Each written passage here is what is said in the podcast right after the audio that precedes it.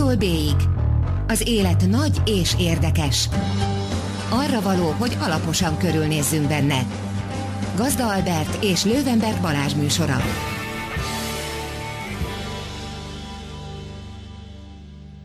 Jó estét, drága hallgatók! Ez itt az A-tól B-ig, az élet nagy és érdekes. Én Lővenberg Balázs vagyok. Én pedig Gazda Albert. És ma esti vendégünk Kovács Zoltán, a Magyar Jégkorong Szövetség főtitkára. Szervusz Zoltán! Jó estét kívánok! Szervusztok! E, akivel nem meglepő módon a Magyar Jégkorongról fogunk beszélgetni.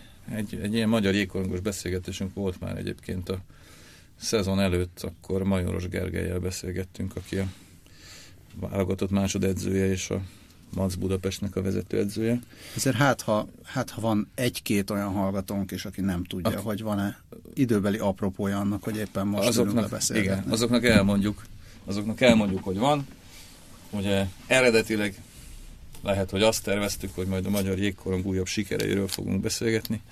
E, most nem pontosan ez a helyzet, ugyanis e, az elmúlt héten az történt, hogy a Magyar Jégkorong válogatott részt vett a Divízió 1 per A e, világbajnokságon, ahol a az átcsoportba való visszajutás volt a célja, bár nem deklarált kötelessége lett volna ez, és ez nem egészen így sikerült, hogy a hat csapatból ötödik helyen végeztünk, és, és ott maradtunk, ahol voltunk, tehát se ki nem estünk, se fel nem jutottunk. Kudarc ez a szereplés? Hát nem kudarc, de biztos, hogy mindenki picit, picivel jobbra számított. Amikor engem megkérdezte korábban ilyen műsorokban, akkor én mindig a harmadik, negyedik helyet mondtam, hát most ötödik hely lett. Tehát azt mondom, hogy azért a feljutása szerintem továbbra is bravúr és óriási siker, és ritkán megismételhető egyelőre a magyar válogatottnak. A dobogos hely aztán lehet egy elvárás, de hát ahogy láttuk a meccseket, én azt gondolom, hogy néhány meccsnél talán kis szerencsével lehetett volna fordított eredmény is. Például mondjuk az osztrákok ellen is úgy érzem, hogy nagyon jól ment a társaság az első két harmadba, de a védekezésünk azért elég drámaian rossz volt, és hát a kapura lövéseink és a góllövés is nagyon-nagyon nem ment, de én úgy érzem, hogy a mezőnyben egész jól játszottunk, tehát nekem nagyon tetszettek a Galló Vilinek, meg a Ári Janinak, meg a ö, többieknek a megoldási, a korongbevitel, csak ott bejöttünk a harmadba, és ott egyszerűen nem lőttük el, tovább játszottuk, és, és nem tudtunk gólt lenni. Ugye a magyar, magyar szurkolók azok így valahogy megszokták, hogy a magyar jégkorong az mindig így megy előre egy kicsit. Tehát ugye még a 2008-as szapporói feljutást, ami, ami az első volt, vagy hát a történelmi idő, történelem előtti időket is nézzük, akkor a második, mert hiszen játszottunk már a legjobbak között a 30-as években is, de az még azért egy kicsit más, más sportág volt. Szóval, hogy így megszoktuk, hogy így megyünk előre, és akkor most így van egy kis csalódottság, vagy ilyen kis megtorpanás, nem? Hát volt ilyen megtorpanás Szólba is, három évvel ezelőtt. Hát igen. És akkor is ötödikek lettünk. Csak kétszer ennyi ponttal. Kétszer ennyi ponttal, viszont következő évben jött a meglepetés, vagy a siker, és Krakóba főjutott a válogatott. Tehát ez olyan eredmények voltak, én azt is elmondtam, vissza lehet hallgatni a korábbi interjúkat, hogy ebbe a csoportban bárki bárkit megverhet. És ha megnézzük, tényleg olyan eredmények voltak, hogy egy Ukrajna az utolsó meccsen a feljutásért való rangadónak a koreaiakkal hosszabbításból, illetve büntetőkkel kapott ki, úgyhogy már neki tulajdonképpen teljesen mindegy volt a mérkőzés, mert már kiestek. Akkor a koreaiak leverték a kazakokat, de úgy, hogy, hogy nem találkoztak a koronggal a kazakok. Az a kazak csapat, amelyik egy orosz profiligás csapatnak a játékosait adja.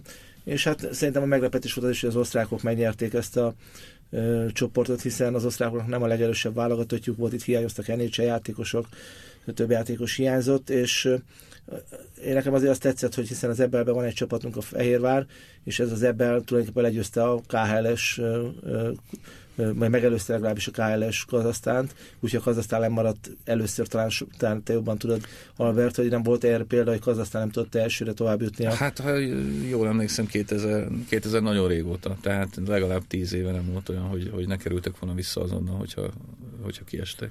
Igen, tehát azt gondolom, hogy aztánában biztos most azért szomorú idők vannak a Hát a szövetségi kapitány egy, egyből ment, ezt, ezt gyakorlatilag még a a saját meccsük után, saját utolsó meccsük után, amit ugye velünk játszottak múlt pénteken, az azután készült interjúkban már mondta, hogy ő, ő megy, Tehát akkor is ment volna, hogyha, hogyha egyébként feljutnak, mert hiszen akkor még feljuthattak volna, hogyha mm. Ukrajna legyőzi Koreát ugye az utolsó körben. Egyébként ez a ez is, ez is egy példátlan dolog, hogy gyakorlatilag, vagy ez aztán végképp példátlan dolog, hogy két kieső válogatott közül egy sem jut vissza.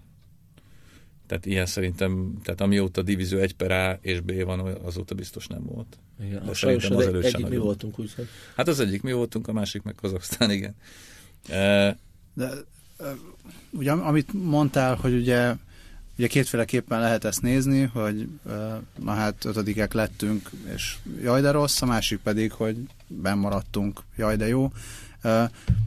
Kicsit olyan, mint hogyha a sikereket, vagy amikor jobban teljesít a válogatott, mint vártuk, azt, azt nem érdemes túlreagálni, mert bármi történhetett volna, ugyanígy a, amikor gyengébben teljesít, azt se érdemes túlreagálni, mert bármi történhetett volna, akkor igazából Hát én azt gondolom, így van a finneknél, vagy a svédeknél is, tehát, vagy a kanadaiaknál is. Hát volt a kanadaiak megnyerték Moszkvába a világbajnokságot, és utána otthon meg kikaptak, szerintem legnagyobb bánatukra az oroszoktól. Tehát azt gondolom, ezek ugyanilyen drámaként élik meg, csak persze más szintű dráma az, hogy valaki nem első lesz, hanem második a világ ranglista első két helyén végző csapatnak, és más mondjuk itt a 16 18 helyen, hogy ki hanyadik lesz. De szerintem a sport ez ilyen hullámzó teljesítményt nagyon kevés csapat van, aki régen a CSKA Moszkva volt ilyen csapat, aki stabilan tíz éven keresztül szinte mindent megnyert, de ott is volt egy nagy hullámvölgy, amikor Lake Placid-be elmentek, és uh, tretyákkal az élen meglepetés egy egyetemista csapattól az amerikaiaktól kikaptak. Tehát az, az olimpiai döntőben. Igen, tehát azt gondolom, hogy pofonok, ez érdekes a sport, ezért van talán a tipmix is, mert hogyha hm. lehetne tudni előre, hogy milyen eredmények lesznek, akkor azt gondolom, hogy nem érdemes akkor tippelni is a meccsekre. Hát van, aki tudja. Hát nem, csak ugye Albert kérdezted, hogy az ember elképzel egy ilyen fejlődési utat, és akkor azt gondoltuk, hogy hát nem, nem, szép, nem, mi, hogy azt mondod, hogy mindig, mindig lép egy kicsit előre.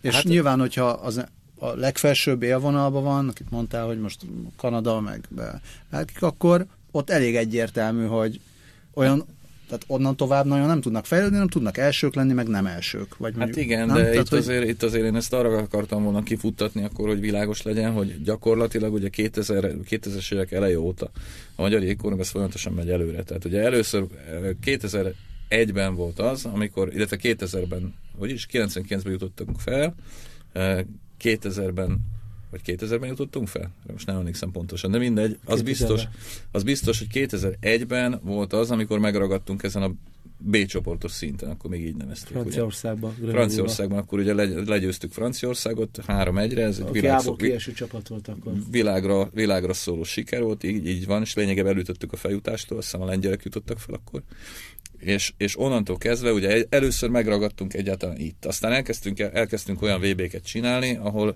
ahol így majd, hogy nem a feljutásra játszott. Hát 2002-ben a feljutásra játszottunk a Dánokkal, konkrétan ha azt a meccset nyerjük, akkor már 2002-ben feljutunk, ami egyébként egy abszolút irreális dolog lett volna. De ugye mindig, mindig így egy kicsit mentünk előre. Tehát először ilyen stabil divízió egyesek lettünk, aztán, aztán mentünk előre, aztán 2008-ban följutottunk, ugye, Szapporóban, ez, ez egy abszolút viszonyítási pont, és aztán, aztán ugye onnan kiestünk, de onnantól kezdve már arról ábrándoztunk, hogy na mikor jutunk vissza, na mikor jutunk vissza, na mikor jutunk vissza. Ez ugye 7 évvel később következett be először, és akkor ugye Krakó után, illetve Szentpétervár után, most már megint egy picit magasabbak a szurkolói várakozások, eh, ha nem is elvárások. Én ugye azt, azt mondtam, meg azt írtam egyébként mindenhol, hogy nem elvárás az, hogy feljussunk, de egyébként egy feladat. Tehát amit, ami, ami sikerülhet, vagy nem sikerülhet, de feladatként már értelmezhető. Az a kérdés, hogy a következő lépcsőfokot mikor, mikor lépjük meg, tehát mikor lesz az, amikor, amikor a magyar válogatott egy ilyen úgymond állandó liftező lesz, mint amilyen mondjuk a, a, például a kazak, aki ugyan most éppen nem egy állandó liftező, de mint a kazak, az olasz, vagy a szlovén.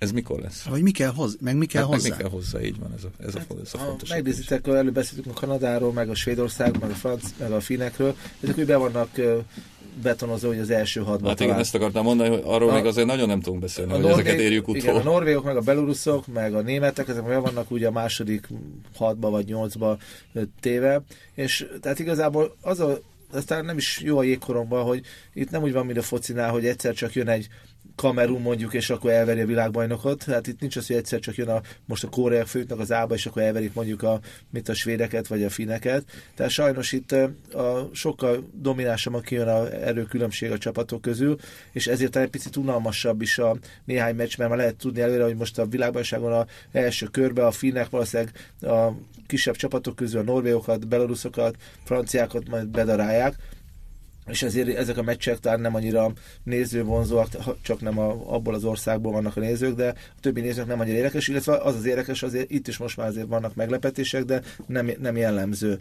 És én azt gondolom, hogy, hogy mi is ott vagyunk a, ebben a 16 és 20 közötti helyen, és itt most itt mind a pingponglabdai járunk így oda-vissza, és néha-néha kapunk egy hátszert, akkor fölröpennünk egyet az ába, mindegy kétszer most ez megtörtént, és, de azért azt gondolom, hogyha vissza gondolunk Szaporóra, azért azt gondolom mindenki meglepődött, hogy egy Ukrajnát mi megverünk. Tehát mindenki csodálkozott. Most meg egy Ukrajna egy kötelező győzelem volt, ez még az ukránoknak a ö, eddigi elmúlt négy-öt éve, szerencsétlen négy-öt éve a háborúval, meg a szerencsétlen helyzet, ami ott kialakult az országban. Hát az, az utóbbi néhány évben háromszor, harmadszor estek ki. Igen, tehát, de én azt gondolom, hogy, hogy mi ezen a helyen ingadozunk, míg a kazakok előttünk ingadoznak, meg mondjuk a britek meg mögöttünk ingadoznak. Tehát nagyon nehéz átlépni itt a, ezt a részt, mint én, is azt, nagyon is, azt is nagyon várom, hogy mikor lesz egy olyan, hogy NHL-ben még lesz újból olyan draftos játékos, aki az NHL-ben be is tud mutatkozni, hiszen már voltak játékosaink, akik a listán rajta voltak, de bemutatkozni még senkinek nem sikerült, míg mondjuk itt a környékbeli országokból elég sok országban van sikerült, tehát Szlovéniában. Hát igen, meg Horvát is van. Igen, igen. És, és mit tudom én, egy Svájcban már három-négy standard NHL játékost ad, hát osztrákok is kettőt, hármat, tehát igazából... Én... Szlovénok még több, majd most éppen nem többen, de, de ott is volt már jó néhány. Igen, igen, tehát én ezt is várom, hogy, hogy mikor lesz ezek a tehetségek, akikről szó van, és látjuk őket a felnőtt válogatottban, mert az is azért fontos dolog szerintem, és mindenféleképpen azért, azért dicséret a válogatott, hogy ez nagyon fiatal válogatott. Talán lehet, hogy ez nem mindenkor legfiatalabb válogatott Igen. volt itt az elmúlt 15-20 évben. Talán utána Ladányi Balázsik lehettek ilyenek, meg a Palkovics Krisztiánik ilyen fiatalon, szerintem amikor pont, amikor említetted ilyen Amienbe, vagy a, nem Amienbe, hanem Grenoble-ba, Franciaországban, akkor lehettek körülbelül hasonló fiatal válogatottal. Na, de, de, de tényleg, amit a Balázs mondott, szóval szerinted mi, mi, kell, mi kell még a, a, a, ahhoz, hogy, hogy ezt a lépcsőfokot meglépjük? Tehát, hogy, hogy mondjuk, hát, hogy ez, a, ez az olasz-osztrák szint meglegyen? Hát, ö, keveslem mondjuk a külföldön játszó játékosok számát, hiszen látjuk azt, hogy egy francia válogatott, vagy egy szlovén válogatott abból profitál az átcsoportba, hogy hányan játszanak külföldön svéd, vagy finn, vagy vagy észak-amerikai bajnokságba. Tehát úgy érzem, hogy nálunk ez már nem egy rossz szám, hiszen már van Finnországban, Svédországban is első osztályban a játékosunk, de, de még talán még több kéne. Az látható, hogy a Molligát lehet folyamatosan fejleszteni, és fejlődik is folyamatosan, de még azért messze van a átcsoportos szintre hozástól, tehát ő még erre a divízió egyre még tud játékosokat termelni, de valószínűleg ahhoz, hogy, hogy felnőtt átcsoportba tudja játékosokat betolni, ahhoz valószínűleg még több pénz kell, még több szakember, még több játékos, és azért látni kell, hogy azért meghatározó játékosból még nagyon kevés van, és, és azt gondolom, hogy ezek a fiatal generációnak kell beérnie, tehát egy Galló Vilinek, egy Hári Janinak el kell tudni dönteni egy ilyen mérkőzést, mint amit megcsinált annak idején mondjuk egy Ocskai, vagy egy Palkovics, vagy egy Ladányi. Itt is gólokat kell nekik lőni, vagy amit be nem csinált 40 évesen mondjuk Rakóba, tehát ezt meg kell tudni nekik is majd lépni. Ha már ez a draft dolog szóba jött, hogy ugye az utolsó draftosunk Vas Jankó volt 2002-ben, ha jól emlékszem, mondja most 33 éves. Nagy, akkor tájt valamikor, Körülbelül pont akkor.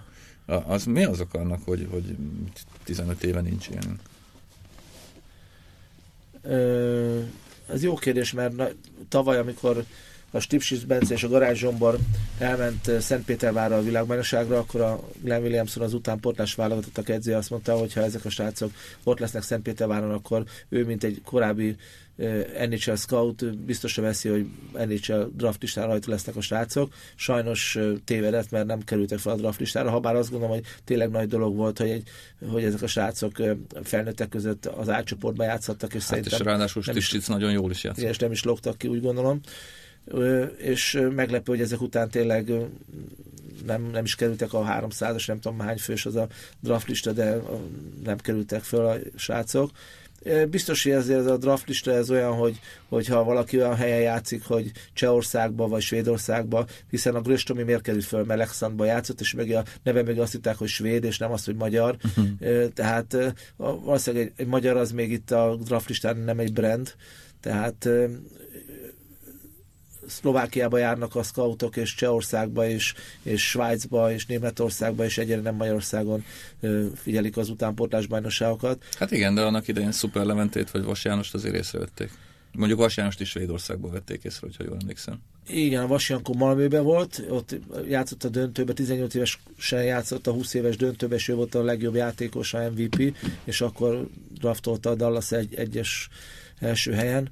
Hát a szuperlevi hely, helyzet is érdekes volt, mert ő 17 évesen kiment Kréfeldbe, és, és 16 évesen már magyar bajnok igen, volt. Igen, és, és ő tulajdonképpen annak köszönhette, hogy Kréfeldbe elmehetett, hogy volt egy nemzetközi szövetségi tábor, ahol a Zurilla volt a csehszlovák válogatottnak a kapusa volt, aki vitte a tábort, és meglátta, hogy milyen ügyes fiatal gyerek van Magyarországról, és amikor Levente jelentkezett Kréfeldbe, akkor az edző megkérdezte a Zurilát, aki történetesen pont Kréfeldnél volt kapusedző, hogy mit szólsz egy magyar kapus jelentkezik, és azt mondja, kicsoda ez a szuper Levente, akkor persze igaz ők le, hiszen ő egy nagyon tehetséges srác. Tehát a Leventének ez nagy szerencséje volt, hogy ez a tábor volt, és észrevették a tehetségét, és főleg, hogy Németországba került, amelyik szintén német ligák, azok szintén eléggé figyelme vannak a NHL scoutok által. Hadd még egy érdekes történet, egyszer találkoztam a Pittsburgh Penguinsnek a scoutjával, nem tudom, hogy kitaláljátok el, hogy hol volt a székhelye. Budapesten a Gellért szállóba, és a Gellért szállóból járt föl Szlovákiába és Csehországba, meg Ausztriába uh, scoutolni, és mondta, hogy most már megnézni egyszer egy magyar meccset is, mert még magyar meccset soha nem volt, hiába a Gellért szállóba volt a hat hónapig, és aztán elmentünk Szegedre egy magyar-román felnőtt válogatott mérkőzést megnézni, ez még mondjuk kb. 2000-ben volt, vagy még lehet, hogy előbb, és érdekes volt, mondta, hogy volt egy-két ügyes gyerek, ügyes játékos, de mondta, hogy én nem, nem valószínűleg nem tudna még egyre játékost beajánlani valamelyik csapathoz, és az is érdekes volt, hogy elmondta, hogy egy ilyen NHL scoutnak az a feladat, hogy egy évben egy, maximum két játékost be tudja jutatni a ö, csapatába, amelyik fizeti őt, tehát egy-két játékosért tölt itt hat hónapot a, a scout. És egyébként ebben a, a mostani korosztályokban, mármint hogy a most fiatal korosztályokban, U20, U18, U16 környékén, de azért nagyon sok meccset látsz ebben a, ebben a körben is, szóval, hogy itt, itt látsz most olyan tehetségeket, akik esetleg ideje jöttén oda kerülhetnének, vagy közel kerülhetnének a lehetőséghez? Hát érdekes, hogy lányokról még nem beszéltünk, és a Kolbán Zsuzsi az alelnökünk azért megharagszik, hogy a női hokit elfelejtjük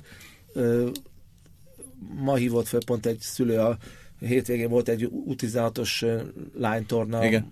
nyolc csapata oroszokkal, csehekkel, tehát válogatott szinten finnekkel, németekkel, nagyon komoly torna volt. Ja, Svájc is volt. Svájc is volt, és Svájc játszottuk az utolsó meccset, tehát egy nagyon komoly torna volt, és azt gondolom, hogy válogatottunk is helyét, tehát ötödik helyére játszottak a svájciakkal, és érdekes, hogy a torna után mindjárt már kapott az egyik játékos Kanadából egy megkeresést egy Ontario Hockey Akadémiáról, hogy, uh-huh. hogy számítanak rá, és segítenek az ösztöndi biztosításba, és a, a hockey csapatba számítanak a, a lányra. Tehát én azt gondolom, hogy, hogy van azért esély kikerülni, de tényleg olyan helyen kell föllépni, ahol, ahol észre tudják menni a játékosokat, tehát talán lehet, hogy ezért ő egy ilyen kanadai torna, ahol a srácok, van ez a calgary ez a Max torna, ahol decemberben részt vettek, hiszen ott rengeteg játékos megfigyelő van, és hogyha ott kiemel, kiugró teljesítményt tudnak nyújtani a srácok, akkor van esélyük arra, hogy kapnak lehetőséget egy ilyen draftlistára, legalább egy ilyen junior draftlistára fölkerülni, hiszen azért megnézzük a junior draftlistán se sok magyar név fordult elő az elmúlt időben még, talán még kevesebb, mint az NHL draftlistán. Hát kevés, igen. Ezzel foglalkozik valaki? Akár szövetségben, akár mondjuk egy csapatok szintjén, vagy akár játékosok szintjén, hogy tehát úgy, hogy, hogy kell elképzelni azt, hogy uh, egyszer csak elkezdenek játékosok látókörbe kerülni. Tehát várunk, hogy jöjjön te, elég tehetséges játékos, akit majd maguktól észrevesznek, vagy egy-egy nemzetközi tornán észrevesznek, vagy erre lehet lehet aktívan dolgozni, hogy építeni kapcsolatokat ugye a színfalak mögött. Hát a Frank Benemet tudnám felhozni, aki, aki itt két évvel ezelőtt még a, itt játszott a Fehérvárba, illetve a válogatottba, és amikor befejezte a válogatott szereplést a hát meg az aktív játékot. Tessék? Hát meg az aktív játékot. Az aktív játékot a Szentpétervári világbajnokság után, akkor egyből váltott ügynökké, játékos ügynökké vált, és próbált többek között Vajádámot már tulajdonképpen ő leasingelte ki Észak-Amerikába. Ugye itt az zárójelben akkor mondjuk el, mert a hallgatók nem biztos, hogy tudják, Vajádám ugye a Debrecen kapusa volt tavaly, és a tavalyi átcsoportos világbajnokságon a legjobbak köszönt Péterváron mutatta meg úgy magát, hogy kapott egy szerződést a, a Minnesota váltól. Igaz, hogy aztán nem az NHL-ben védett ebben a szezonban, hanem a harmadik számú tengeren túli profiligában, de ugye kikerült. Tehát őt is észrevették lényegében a, a világbajnokságon mutatott teljesítmény alapján. Igen, én azt gondolom, hogy nagyon fontos a kapcsolatépítés, mint minden üzletben is mondjuk, nem csak a sportban, hogy ismerjenek meg minket, és ahhoz meg azt kell, hogy nyitott világ, nyitott társadalom legyen. Tehát igazából egy húsz évvel ezelőtt mondjuk, amikor az Ancsi Jánosék, vagy, vagy régenben a kokisztak, akkor csak egy nagyon belterjes világ volt ez a jégkorong.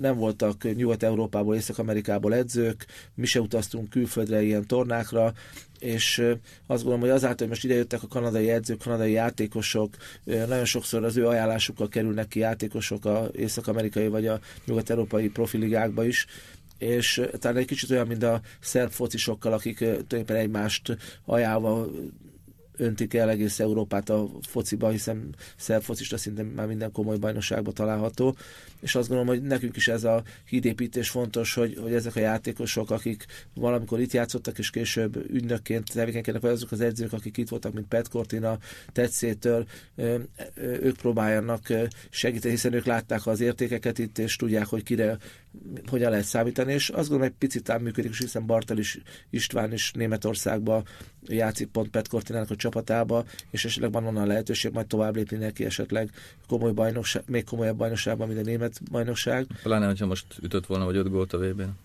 Igen, ha belőtt egy olyan gólt egy, szerintem, egyet. amelyet tíz évben egyszer látnak az nhl is talán. Hát igen. Uh, most kell módosítani, nem tudom, koncepciót, stratégiát, akármit ezután az eredmény után, vagy... Mik vagy a azért... tanulságok? Igen, mik a tanulságok? Nyitott kérdést tegyünk fel.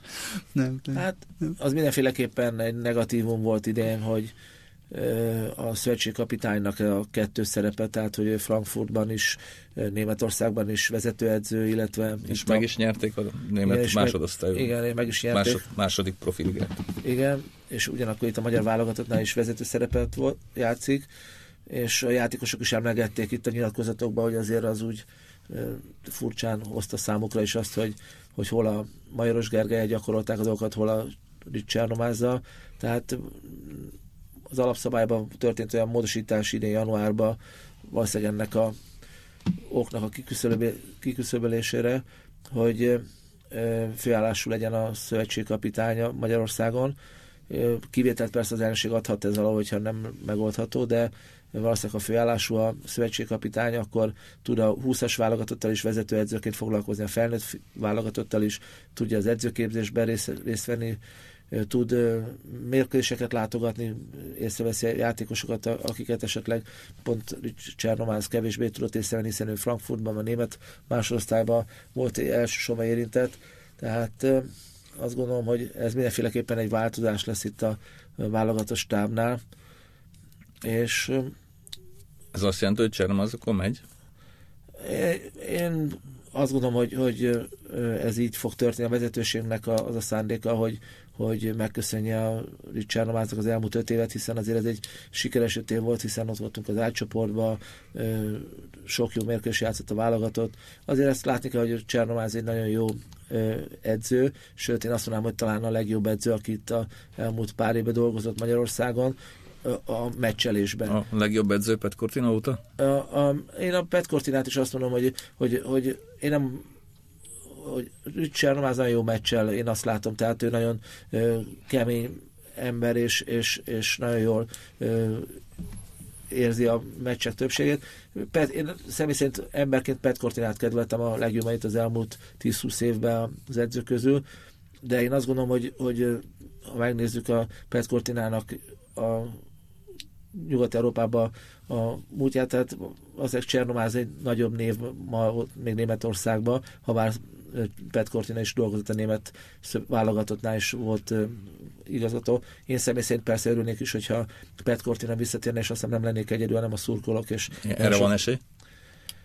Hát Pet Cortina nem tud félállásban itt lenni, hiszen ő Schwenningenben német első osztályba edző, és talán lehet ugyanabban szaladnánk bele, amivel, hát igen. amivel Csernomázzal is, hogy, hogy ez Schwenningen... Már ez már vele is volt, nem? Tehát akkor már a Münchennél volt az utolsó, a, pont az átcsoportos VB alatt, nem? Így van, tehát ugye az orosz, orosz válogatottal játszottunk felkészülési mérkőzést a VB előtt Svájcba, és még ingázott Bittingham és, és Svájc között, mert neki még az ő csapata még játszott a rájátszásba. Igen, akkor is egy szerencsétlen szituációt, akkor is a, mindenki a fejét fogta, hogy most hogy lesz a világbajnokság, hogyha tovább jutnak, akkor ott lesz az első meccsen, tehát uh-huh. nem, nem szerencsés ez, de hát igazából viszont jó edzőt meg általában ott lehet találni, aki aktív edző valamelyik bajnokságban kevesebb az olyan edző, aki, aki egész szezonban meg tudja azt tenni, hogy, hogy egy válogatott mellett dolgozik. A legnagyobb válogatottaknál talán így van a finn edző például ilyen, vagy a svéd vezetőedző is ilyen, tehát ők főállásban csak ezzel foglalkoznak, de azért ha megnézzük lejjebb már általában úgy van, hogy valamelyik csapat mellett profi csapat mellett edzők, és amellett vannak. Nekünk az a pekünk, hogy nem az átcsoportban játszunk, mert hogyha az átcsoportban játszanánk, akkor valószínűleg ez az ütközés azért nem lenne ez a áprilisban, hogy hiszen áprilisban még sok bajnokságnak a végjátéka zajlik. Hát a, a legjobbak, igen.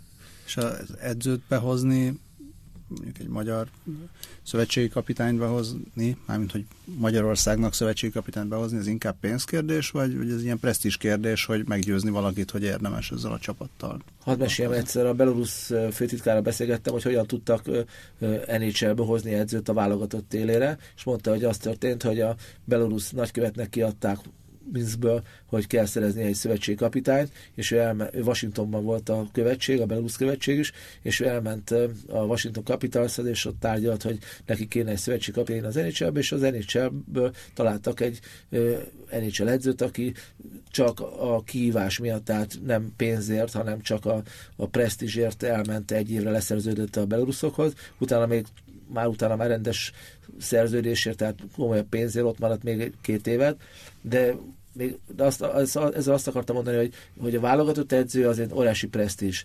Tehát a, a csapat, egy klubcsapat ott keresi meg általában az edző a pénzét, és a válogatottnak nagyon örülnek. Tehát egy magyar válogatottnál nagyon-nagyon komoly edzők állnának sorba ahhoz, hogy, hogy itt lehessenek. Tehát akik most, mit tudom én, mondok egy példát, van egy Sean Simpson nevű eh, kanadai edző, aki eh, Németországban Mannheimnak a vezetőedzője, a svájciakkal eh, eljutott a második helyre ezüstérmet szereztek a világbajnokságon, és Sean Simpson szerintem nagyon örülne annak, hogyha például Magyarországról megkeresnék őt, hogy legyen a válogatott edzője, csak itt megint előjön az a probléma, hogy mi van, hogyha Mannheim a döntőt játszanak, akkor Sean Simpson megérkezik a világbajnokságra vagy az edzőtáborba. Tehát ez az egy konfliktus van, de nagyon komoly edzőket lehetne szerezni, és nem feltétlen horribilis pénzért akkor az a program, amit a Rich végigvitt, ugye ez öt, öt év, vagy öt Igen. szezonot végül, és azt akkor egyértelműen sikeresnek értékeljük? Igen, én azt gondolom azért egy fejlődés volt még, hogyha egy kicsit ilyen hullámos utolsó is volt, hogy egyszer Szőulba és egyszer most Kievben csak az ötödik helyen végzett a csapat, de én azt gondolom, hogy nagyon sokat változott a csapat szerkezete, tehát az idősebb játékosok már fiatalabb játékosokra cserélődtek, és úgy érzem a fiatalabb játékosok is ö, már kellő meccs rutinnal vannak, ha bár még ahogy az elején is mondtam, azért a góllövésben, meg a mérkőzés eldöntésében még nem tudnak olyan döntő szerepet játszani, mint annak idején hasonló korban mondjuk a Ladányi Balázs vagy a vagy a Palkovics Krisztián vagy az Ocskai Gábor játszott, ha bár valószínűleg az egy picit 6-8 évvel ezelőtt egy picit lehet, hogy más másik volt. korong volt még. Igen, igen. Uh, ugye megpályázok a következő évi világbajnokságot, vagy megrendezését, igaz? Igen, igen, a sportarénával megegyeztettünk, tehát ott megvan a idő, tehát ez április utolsó hetében uh, szeretnénk rendezni. van egy vetétársunk is Lengyelország, aki Varsó vagy Krakó helyszínen szeretné ugyanezt megtenni. Annyit mellettünk szól talán, hogy Varsó, vagy Krakóban két évvel volt világbajnokság, nálunk 2013-ban volt, tehát ennyi előnyünk talán van a választásról, de hát ezért titkos szavazásra megy, úgyhogy bármi lehetséges azért. A kazakok nem akarják elvinni? Hála Istennek nem. uh, és ott mi lesz a, mi lesz a cél? Az itthoni világbajnosságon? Igen. Egyébként itthon ugye még nem sikerült feljutnunk egyszer sem. 2011-13-ban álltunk hozzá a legközelebb talán. Én továbbra is azt mondom, hogy ez most itthon van a világbajnokság, vagy, vagy Krakóba, vagy Kievbe, ugyanúgy azt mondom, hogy az első három helyre bejutni, az szerintem továbbra is nagy eredmény, és a negyedik helyet se érzem csalódásnak, biztos, ha ötödikek leszünk, akkor azért is sokan lesznek szomorúak, hogy nem sikerült a VB. Aztán, ha jól emlékszem, 2004-ben is talán ilyen ötödikek lettünk, vagy negyedikek lettünk. Igen. Az sem volt egy olyan annyira sikeres világbajnokság. Negyedikek voltunk.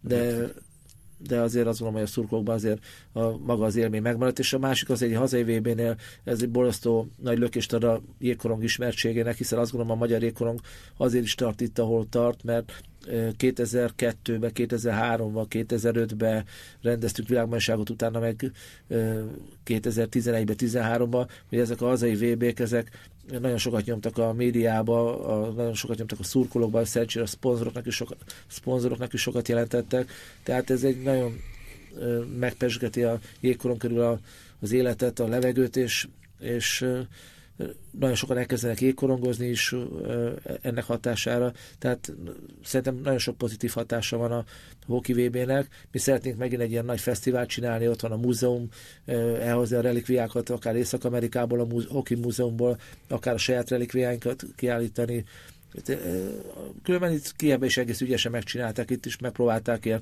családcentrikusá teremteni az eseményt a folyosókon, az előtérbe, színpaddal és a többivel. Tehát ez a lényeg talán a jégkorongnál, meg a sportnál, hogy mindenki számára egy szórakozás legyen, ne csak a, mit tudom én, a 20-30 éves férfiaké mondjuk.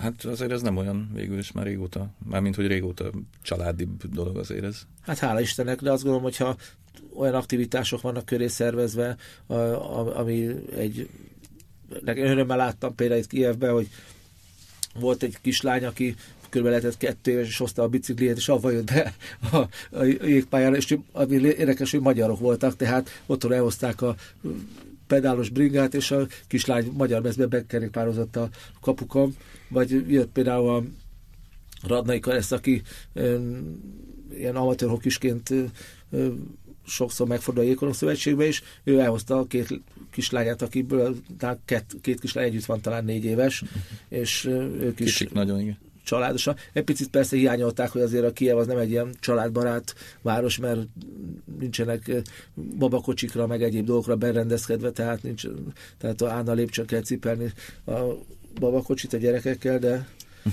de azért elvállalták azt, hogy Kievbe utaztatták a két pici gyereket. Viszont úgy tűnt, hogy a magyar szurkoltábor az megint elég, elég, elég népes volt és elég lelkes volt. Hát mondom, hogy hozzák mindig a standardet, tehát ők, bár a magyar váltok lenne ilyen, ilyen kiegyensúlyozott szereplésű, és mindig hozná ezt a szintet, amit a szurkolók hozzák, hiszen azt gondolom, hogy egyetlen egy ilyen hatásvadás szünet volt, amikor a most nem is tudom, a lengyel meccs után nem hangzott el a himnusz, és ezt mindenki nagyon intőjelnek tekintette a csapatnál is, meg a csapat körül, meg a szurkolók körül is, meg az újságban is, még azt hiszem ez külön megjelent, hogy srácok itt azért oda kell figyelni, mert a szurkolók most egy kicsit integettek az ujjukkal, hogy, hogy itt nem volt minden kerek azért. Ez elfogyhat a kredit? Vagy a...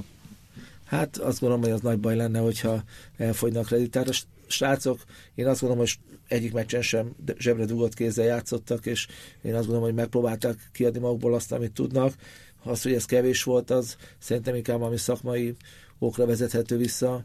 Én, én, én ott álltam sokszor a palánk mellett is, és láttam, hogy, hogy tényleg okat nem kimérve végighajtották a meccsen. Az, hogy volt sok fölösleges kiállítás, azon, azon például mindenféleképpen változtatni kell. Még Gebei Péter a felkészülési meccsek egyikén a szlovén meccsen is mondta, hogy hát így ilyen fegyelmezetlenül fog játszani a csapat Kievbe, akkor rengeteg kiállítást fog összeszedni, és azt gondolom, ezzel valamit biztos érdemes csinálni. Nem tudom, ez a ligának a problémája, vagy pedig a válogatottnak, de nagyon sok fölösleges kiállítás volt. Uh, ha már a szakmai rész szóba került, ez ugyan nem annyira szakmai, mint amennyire sportpolitikai. Ez a honosításos dolog, ez jó, jó irány? Igen is, meg nem is. Koreak jövőre olimpiát rendeznek. Szerintem ők honosítás nélkül nem tudtak már ott lenni az olimpián, náluk 5 vagy 6 játékos, aki honosítva lett, köztük a kapus, ami nagyon gyönge pontjuk volt a korábbi években. És, és érdekes módon a, ennek a világbajnokságon nem a koreai, nem a honosított játékosok lőtték a gólokat, hanem elsősorban a koreaiak, tehát úgy tűnik, hogy föl tudták húzni a 5-6 kanadai a korai srácokat is, hiszen ezek azért régen össze-vissza karcolták a jeget, de nem találkoztak a koronggal. Most meg nagyon ügyes megoldásokat és nagyon szép gólokat lőttek a korai srácok is. Tehát ilyen edzőpartnerként, vagy azt gondolom mindenféleképpen nagyon jó, hogy ezt a koreaiak meglépték és azt gondolom, hogy ez Kazasztánban talán egy kicsit ciki szerintem, hogy egy ilyen orosz hókiskolában mondjuk kanadai játékosokat kell szerzőtetni, hiszen hát ott azért... gyakorlatilag csak a kanadai játékosok lövik a gólokat. Igen, tehát ez egy számukra azt szerintem egy kicsit zsákutcának tűnik. Én azt gondolom, hogy nálunk továbbra is szerintem szükség van arra, hogy, hogy olyan játékosok azért legyenek, akik meghatározó képességek, ilyen mint amilyen a Benem volt például, aki egyrészt egy minta a többiek számára, és olyan kell bemelegíteni, hogyan kell meccsre koncentrálni, hogyan kell készülni egy, egy, egy világbajnokságra, és ha ilyen szintű játékosok vannak, akkor azokra szükség van. De most nem volt ilyen. Sajnos nem. Azt gondolom, Denzero volt az, aki, aki hasonlóan a Molligához nagyon eredményes volt, vagy relatíve még eredményesebb volt, mint a többi társa, de mégis igen, én is úgy érzem, hogy a hátvédek nem voltak olyan stabilak, mint amennyire mi szerettük volna, hiszen ők is azért vannak a vállalatban, hogy a védekezés az a magyar bekkekkel sem túl erős, és hát ezek a kanadai bekkekkel egy kicsit erősebb lenne a védekezésünk, de azt gondolom, hogy kellően sokat hibáztak a kanadai bekkek is a hátsó alakzatba, és hát, hát nem tudom, szóval ez egy nagy kísértés biztos mindig a válogatottnak, meg a szakmai vezetésnek, hogy mi legyen, de nagyon sokan ezt az utat járják, és, és ha van egy normális korlát, és pláne van magyar, magyar gyökerek a, a játékos mögött, akkor azt gondolom, hogy azért ezt nem szabad elvetni, tehát nem lehet teljesen kizárni, hogy most akkor nem monosítunk senkit, mert csak az itthon született játékosok lenne. Nézzük meg például az erdélyi magyar játékosokat. Hát tehát... az más azért, mint egy hm. teljesen kanadai-kanadai. Hát igen, igen, ez mindenféleképpen más, de és, és jó, hogy megvan ez együttműködés, hiszen láthatjuk, hogy onnan folyamatosan érkeznek a majnosságban a tehetséges gyerekek Csíkszeredáról, illetve Gyergyó Szent Miklósról, és, és jó lenne, hogyha ez továbbra is fenntartható lenne. A, a az elmúlt szezonban, vagy hát a most véget ért szezonban végül is, ugye, hogyha a, a klub, klub szinteket nézzük, akkor azt láttuk, hogy van egy molligánk, ugye, ami, ami azt hiszem megint erősödött, be talán egyetértünk, igaz? Mindenféleképpen. Hogy ott, ott mik a perspektívák, szóval merre lehet tovább menni? Jöhet még létszámbővítés, vagy, vagy meg színvonal emelkedés, mitől lehet? Talán úgy, mint a MOL vállalat is, aki mondjuk itt kiragadott egy pár országot itt a környékről, tehát Szlovákiát, Romániát, Szerbiát, Horvátországot.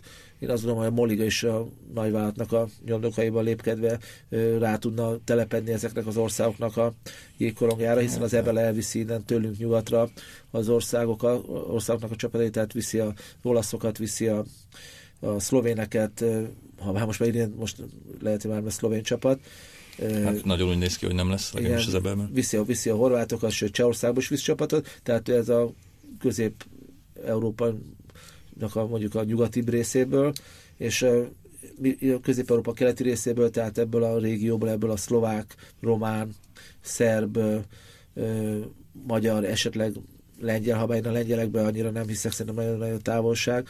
Itt ki, ki, ki lehetne alakítani egy erős ö, bajnokságot, ö, úgyhogy azok a csapatok, akik nem tudnak olyan költségvetést összerakni, ami a KHL-ben vagy az EBL-ben szükséges az osztrák ligába, akkor azok itt megtalálnak a számításokat.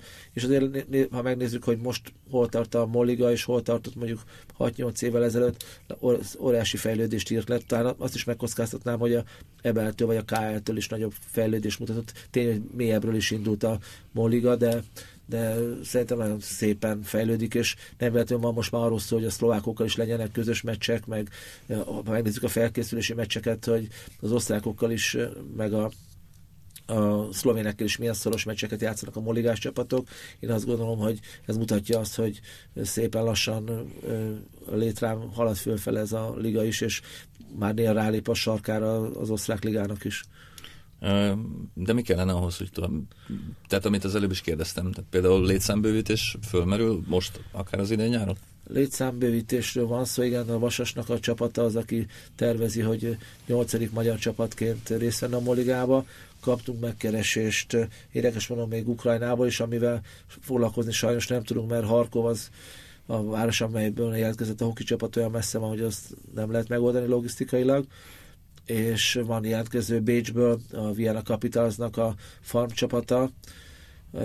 Itt még a, majd a liga véleményt formál, hogy csatlakozhatnak ezek a csapatok. Én azt gondolom, hogy a Vasasnak mindenféleképpen jó lenne tudnának Vasas csapat. akkor komolyan jön most? Mert az hát utóbbi, időben, utóbbi, utóbbi hónapokban erről nem nagyon volt szó hát korábban. Te, tervezik, de azt gondolom, hogy szerintem még nem állt össze teljesen a keret, vagy a pénz, vagy a szóval van egy komoly szándék mindenféleképpen a Super Levente által vezetett Vasasnál, de szerintem ennek még vannak anyagi, meg egyéb akadályai, hogy ez még összeállna, de én bízok benne, hogy a következő egy-két hónapban sikerül nekik összerakni a, a, egy Moli csapatot. Uh-huh. E, és ugye az is egy érdekes kérdés, mondjuk ki, kiment, kiment Kievbe, nem tudom, 800 kötőjel, 1000 magyar szurkoló, igaz? Körülbelül. Uh, egy molligás meccsen, ami itt van az orrunk előtt, azért nem szoktak ilyen nézőszámok lenni. Szóval, hogy mi, mi, mi kellene, miért, miért nem megy be a néző a molligára? Igen, ezt akartam mondani, amikor kérdezted, hogy hogyan lehetne fejleszteni a ligát, hogy valószínűleg jobban el kell tudni adni a, a meccseket, tehát az is egy szakma, bármit eladni, egy, akár egy ásványvizet eladni, vagy, vagy egy hoki meccset is eladni. Ja, csak úgy néz ki, hogy ezek a jégkorongszurkolók megvannak igazából. E, igen, ha bár azt gondolom, hogy ők alapvetően inkább a válogatottnál érzik magukat igazán otthon, és némelyikük persze ott van a klubmeccseken is, de vannak, akik szerintem alapvetően jellemzően csak a válogatott meccsekre jönnek én, az, én úgy érzem, hogy tegnap voltam a Magyarország Székelyföld mérkőzésen, és én még ilyet nem láttam Dunajvárosban, hogy nem tudtam szinte beállni a parkolóba, pedig fél órával előbb érkeztem a meccsnél, és Dunajvárosban azért minden évben kétszer-háromszor eljutok molligás meccsre, és ilyen 500. Még, ilyen még tíz éve sem volt, amikor a Dunajvárosnak bajnok csapata volt, hogy ennyien, ennyien elmenjenek hokimesre, és azt gondolom, hogy csak egy jó időpont választás volt, május első ünnep volt, jó volt az esti 6 órás kezdés, és talán jól volt összetéve ennek a promóciója a Dunajvároson belül, vagy, vagy a jégkorong belül, és ezeket a kapcsolásokat meg kéne megkeresni, hogy hogyan adnak el mérkőzéseket Ausztriába, hogyan adnak el mérkőzéseket Kanadába. Biztos minden egy picit más, mint Magyarországon, de például azt mindenféleképpen jó ötletnek tartottam, például amikor Miskolcon ingyen sört adtak a egyetemistáknak, a, a, akik eljöttek a közeli egyetemről drukkolni a csapatnak. Tehát meg kell valahogy... Mondjuk Miskolc pont nem panaszkodhat a nézőszámra.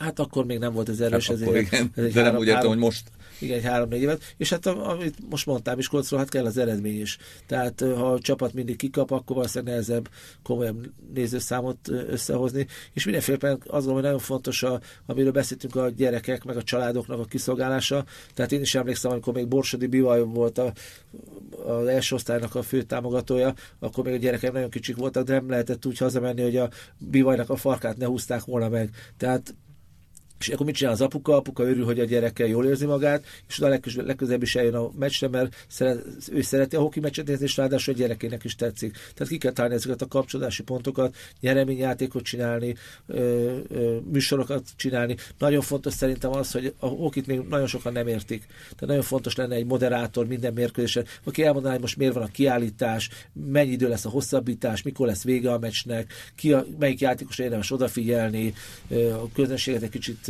spanolná. Szóval ez, ez nagyon elengedhetetlen, mert sokan azt hiszik a első harmadra, hogy ez a, a bemelegítése sokan hiszik, hogy az az első harmad volt, amikor eljöttek ilyen iskolások szervezett formába, tehát nem árt, hogyha azért a szurkolók tudják, hogy és azért nagyon komplikált a szabályai vannak a jégkoromnak, tehát ezt nem árt, hogyha valaki segít megérteni, és abban a pillanatban már tudják, hogy ki kicsoda, meg melyik a kanadai, meg melyik a cseh, meg melyik az, amelyik nagyot üt, meg melyik az, amelyik verekszik, akkor már jobban odafigyelnek az emberek is a hoki meccsre. Apropó verekedés, ugye... Miről van Semmi, hát hogy mi a, tehát ez is lehet egy ilyen marketing eszköz, hogy itt szabad. De nem is ez, ez ilyen félreviszi az egészet, hogy uh, itt a, ez a marketing része, ezt minden csapat úgy csinálja, ahogy, és akkor van, aki jobb benne, van, aki nem, vagy van, akinél nagyobb hagyománya van, a közönség kapcsolatoknál van, akinél nem, vagy van erre valamiféle ilyen központi tevékenység vagy segítségnyújtás, hogy hát gyerekek itt egy csomag, és akkor ezt, a ezt csinálják. válogatottnak van. A válogatottnak klubok, van, de hát a válogatottnak nincs is ilyen jellegű gondja, hogy kevés néző. Hát úgy érzem, hogy a liga próbálkozik legerősebben talán, tehát vannak most már applikációk, például a Moliga applikációk különböző androidos és iPhone-on is elérhető formában megtalálhatóak, és kluboknál is úgy érzem, hogy egyre több törekvés szándék van arra, hogy, hogy kiszolgálják a nézőket, és vannak már ajándéktárgyaknak is már nevezhető dolgok, amiket ott árusítanak. Tehát ezek a, a büfé is most már esetleg komolyabb kínálattal szolgál, és szóval ezeket meg kell valahogy valósítani korábban kidobott pénznek gondolták a csapatok, nem talán a szövetségbe is sokan, hogy minek kell nekünk hirdetni, például a Sláger rádióban, vagy, vagy újságba, minek kell ezért pénzt áldozni, fölösleges. Ez egy ugyanolyan termék, mint, a, mint a bármi egy, egy sör, vagy egy, vagy egy autó, tehát muszáj reklámozni, és muszáj a szponzorokat kiszolgálni. Én Németországban látom, hogy minden, minden mérkőzésre, de a Szlovákiában, Pozsonyban is minden mérkőzésre készül egy műsorfizet, amiben bemutatják az ellenfelet, bemutatják a saját csapatot, és ott a különböző feleteken pedig adnak a szponzoroknak lehetőséget, hogy megjelenjenek, és mindenki boldog, mindenki örül ennek.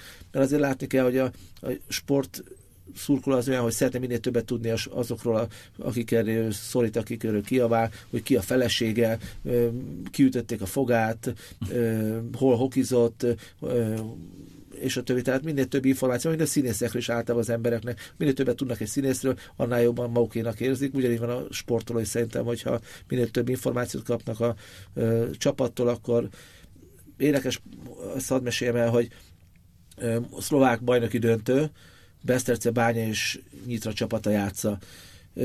Megnéztem a Beszterce Bánya oldalát, meg a Nyitra oldalát, és Beszterce Bánya oldalán fő van hogy e, vezető, marketinges, piáros, mit tudom én, minden gazdasági vezető, mindenkinek ott van a neve, e-mail címe, telefonszáma,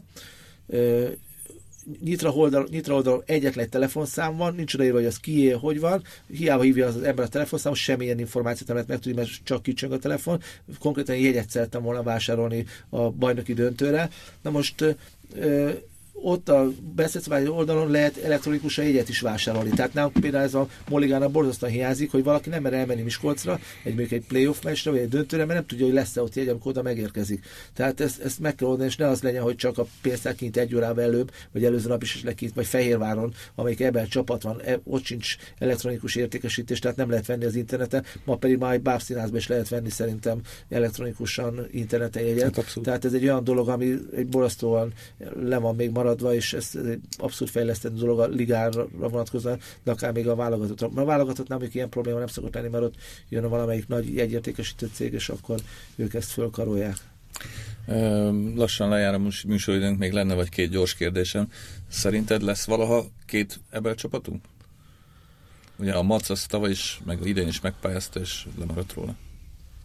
Hát én azt gondolom azt, hogy a Moliga erősödik egyre jobban, ez egy picit a ebben, ebben csapatok ellen dolgozik, tehát én úgy érzem, hogy szerintem egyre jobban érzik magukat a csapatok itthon a Molligába, és, meg a játékosok is egyébként. Ugye és, és a játékosok is, ha megnézzük, így van, tehát ha most hogy ki hova akar igazolni. Régen a, tényleg a Fehérvár belefújt a kürtbe, és akkor a válogatott játékosok örömmel masíroztak a Fehérvári csapatba. Most ezek a játékosok igazolnak Debrecenbe, például a legnagyobb játékos mozgás pont Debrecen felé tart, hiszen most már az számít, hogy hol tudnak megfelelő pénzt fizetni a játékosoknak, és most úgy tűnik, hogy vannak versenyképes szereplők a hát, piacon. Hát, a Miskolc és a Mac is versenyképes volt az utóbbi egy-két évben. Igen, igen, igen, és azt gondolom, hogy talán a Dunajváros is megtalálta azt a lehetőséget, hogy jó játékosokat szerződtessen, vagy, vagy az Újpestnél is. Úgyhogy kiegyenlítődött szerintem a piac, és, és ne, én azt gondolom, hogy az ebelbe eljutni az borzasztó sok pénzt jelent, és, és én nem érzem, hogy nálunk a gazdaságot olyan erősnek, hogy, hogy még egy csapatot eltartson. eltartson. Sőt, én azt gondolom, hogy ha sokáig kell a Fejévárnak párhuzamosan a Molligába is részt venni, ott is szerintem ez egy dilemma lesz, hogy vajon ezt a két csapatot ér, hogy tudják föltartani, mert ez egy nagyon nagy költség két csapatot versenyeztetni. Lehet, hogy visszajönnek előbb-utóbb, azt mondod? Hát nem tudom, mennyire lehet megerősíteni a gazdasági hátteret. Én azt gondolom, hogy minden évben azért voltak anyagi problémák, hiszen egy óriási költségvetése fut a társaságot, és, és egy ilyen, remélem, hogy nem lesz ilyen év, mint amilyen az idei volt, amikor egy elég rossz szereplés jött ki a csapatból. Vagyis utolsó lett? Én utolsók lettek, tehát valószínűleg, hogyha sikeresebb a csapat, akkor azért a szponzorok is, meg a nézők is jobban támogatják a csapatot, de így úgy érzem, hogy, hogy ez a Moliga felé tolja egyre inkább a magyar csapatokat. E, és még egy utolsó kérdésem, a két nagyon fontos e, két nagyon fontos jégcsarnok projektről tudunk, az egyik a, éppen a Voláné, a másik pedig a, egy úgymond nemzeti jégcsarnok lenne. Ezekről mit lehet tudni? E, igen, megkerestek minket is, hogy a Kistenion helyén, illetve a Népstadion területén épülne végre egy olyan jeges centrum, ami kiszolgálná a jégkorong igényeit is egy megfelelő kapacitású csarnokkal, edzőpályákkal, ahol a jégkorongon kívül még a további jegesportok, mikor csőjes sortek is ugyanúgy helyet kapna. Fehérvárnál ott elkészült a terv, szerintem most ott a tovább lépés a építkezés megkezdése, hogy megkapják ez az állami támogatást, de én nagyon ugyanilyen fontosnak tartanám, vagy majdnem ilyen fontosnak tartanám azt, hogy Nyíregyházán meg is nyílik októberben egy fejlett jégcsarnok. Tehát végre ezek a megyeszékhelyeken való jégpályák elindulnak és, és, és lesznek, mert azt gondolom, kérdezted, hogy a magyar jégkorong hogyan tud fejlődni, hát akkor, hogyha minden megyeszékhelyen lesz majd megfelelő pálya, ahol lehet sportolni, és ilyen pillanatban 8 megyeszékhelyen egyáltalán nincs fejlett jégcsarnok, tehát így azért nehéz előrelépni. Nagyon szépen köszönjük, hogy eljöttél a kedves hallgatók nézzenek magyar jégkorongot, nézzenek nemzetközi jégkorongot, esetleg nézzék a Stanley Cup playoffot, ami most megy. Az átcsoportos világbajnokság pedig pénteken kezdődik. Pláne minket pedig hallgassanak akár szerdán 8-tól, este 8-tól, akár vasárnap 5-től, hajnali 5-től, vagy pedig bármikor a podcastunkban, ami pedig a kast.hu oldalon elérhető. Köszönjük szépen! Ától b Az élet nagy és érdekes. Arra való, hogy alaposan körülnézzünk benne. Gazda Albert és Lővenberg Balázs műsora.